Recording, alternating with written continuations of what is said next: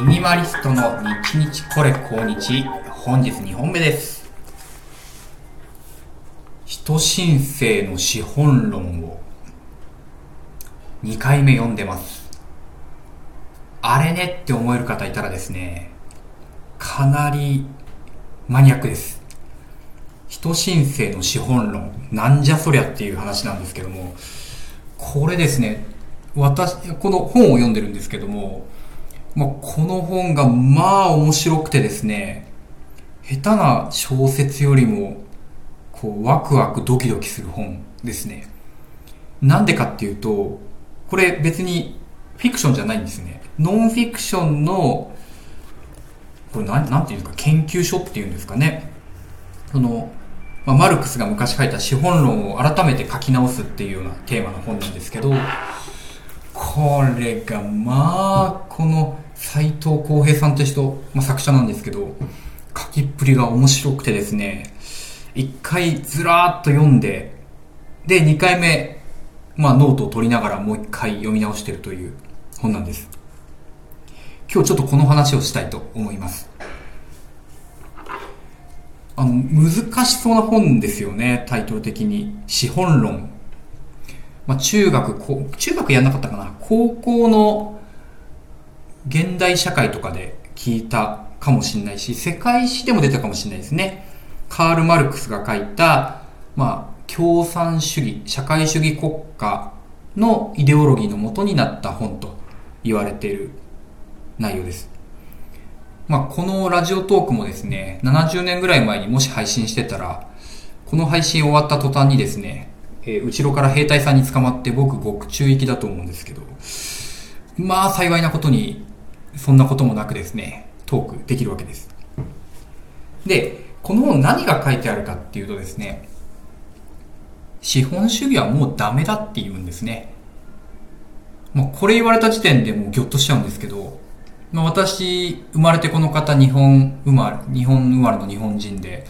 資本主義以外を経験したことがないんですよね。まあ、40年間資本主義の中で生きてきて、お前間違ってるよってバチコーンって言われると。で、結構ね、まあこれ活字、もちろん活字なんですけど、もうね、怒られてる感しますね。怒られてるなーって。で、この感じどこかで見たことあるなと思ったらですね、似たような人たちがいたんですよ。ウルグアイのムヒカ元大統領とスウェーデンの自然保護団体、自然活保護活動家かのグレタ・トゥンベリさん。あの、あんたたちは卑怯だって言ってめちゃくちゃ怒ってた子ですね。そっくりなんですよね、文体が。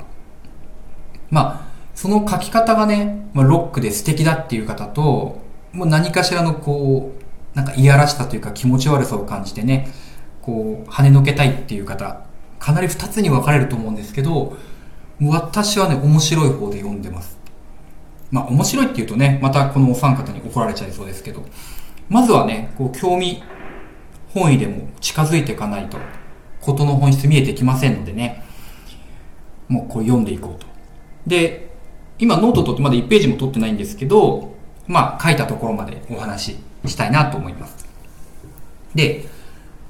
まあこの斎藤浩平さんっていうのは、このカール・マルクスのね、研究の分野でですね、もう若くして大活躍されている方で、もうこの人が、えー、権威あるドイッチャー記念賞。これあれかなマルクスの研究記念賞みたいなやつなのかな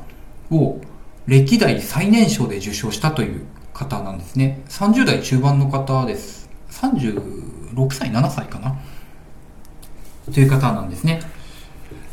で、まあ、この人がまあそのとにかく資本主義というのはもう行きや行き着くとこまで来てしまったと。で資本主義の中でこの今起きている世界の問題例えば CO2 が増えてきている。そして地球温暖化が進んでいる。マイクロプラスチックが海を覆い始めた。という問題を解決しようとしてもダメだと。じゃあこれからそれを説明するねって。で、こう、これはもうダメだから、ちょっと資本主義から一歩出ましょうよと。もうほんの少しの人たちが出るだけで地球は変わるからっていうのが、この本の骨子ですよ。もう全員変われとはもう言えないんですよね。それは言えないのは、この斎藤さんも分かってるので、3%の人だけ変わってくれと言ってくるんですよね。で、やっぱりこの人スピーチがうまいのかな、このトーク、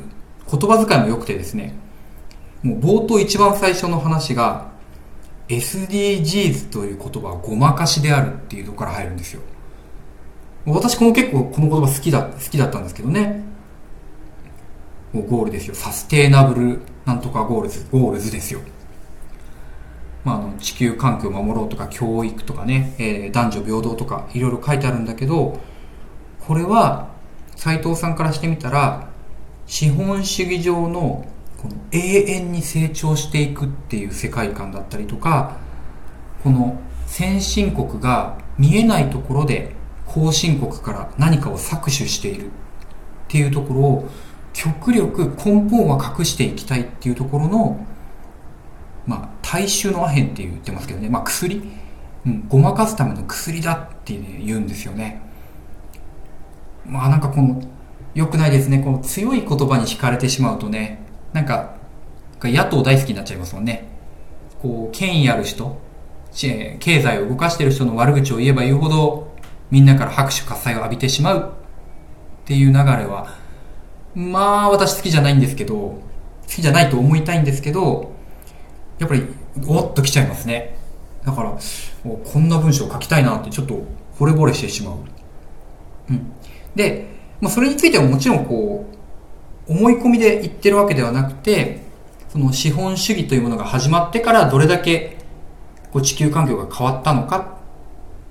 というのはね、しっかり数字や分析で出してきてくれてます。で、私がノート取り始めて今60ページぐらいなんですけど、これ一番印象的だったのは、化石燃料の消費量ですね。ガソリンとか石炭なんですけども、まあ、その消費量、まあ、我々がそういう化石燃料を使い始めてから、まあ、これまで累積でこれだけ使ってますよっていう量があるんだけども、1989年、冷戦終結後ですね。まあ、いわゆるソビエトが崩壊して、まあ、ある程度資本主義が入ってきたと。要は資本主義が世界を追い始めた瞬間からですね、えー、1989年だから31、2年間。31、2年で、これまで人類が使ってきた累計量の半分を使ったらしいです。だから89年までは、今までの累計の半分だけ。そこから一気にドーンと使う量が増えて、化石燃料は一気に枯渇の一途をたどっていると。これが資本主義が原因でなくて何であろうというふうに斎藤さんがね言ってるんですよね。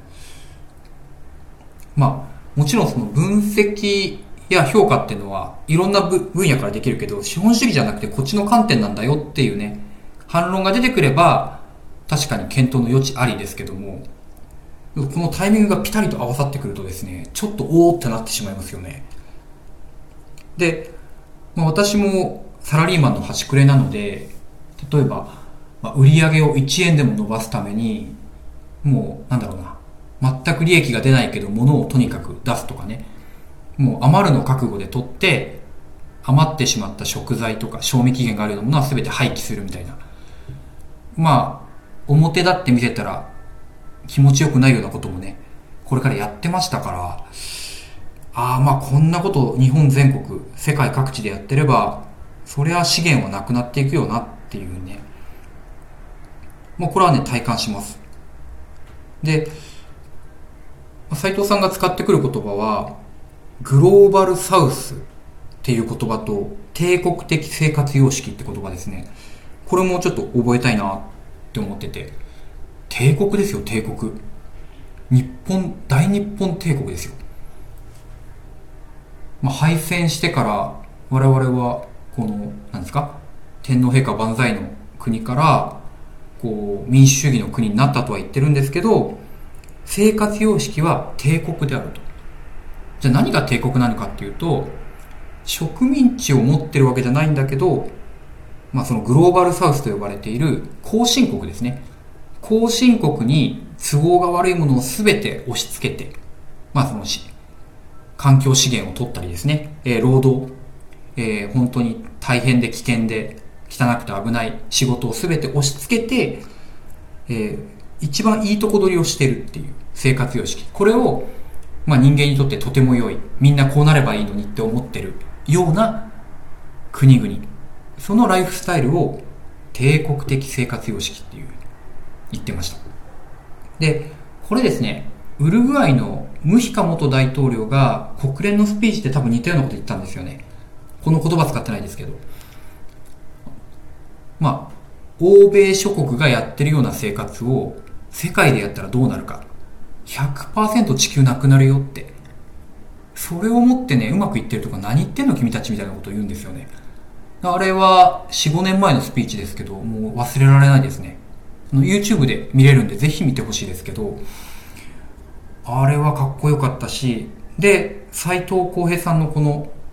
人申請の資本論の中でもう一度それが炙り出されてきてるっていうのは、まあ、繋がるものを感じますね。ウルグアイのムヒカ元大統領、スウェーデンのグレタ・トゥンベリ、そして日本の斎藤浩平と、この3人ちょっと並べてこう読み解いていくと、なんかさらに理解できそうな気がします。なんかね、こう自分の生活で、ついこの間まであの、マイクロプラスチック出さないように、なんかポリエステレンの服、ポリエステルの服買おうか迷ってますみたいなトークしてたのがね、もうちょっと恥ずかしくなってきちゃいますけど、まあそれもしたいんですけど、なんかもっと深い話していきたいですね。まだまだ、えー、読書は続きます。はい、時間です。ありがとうございました。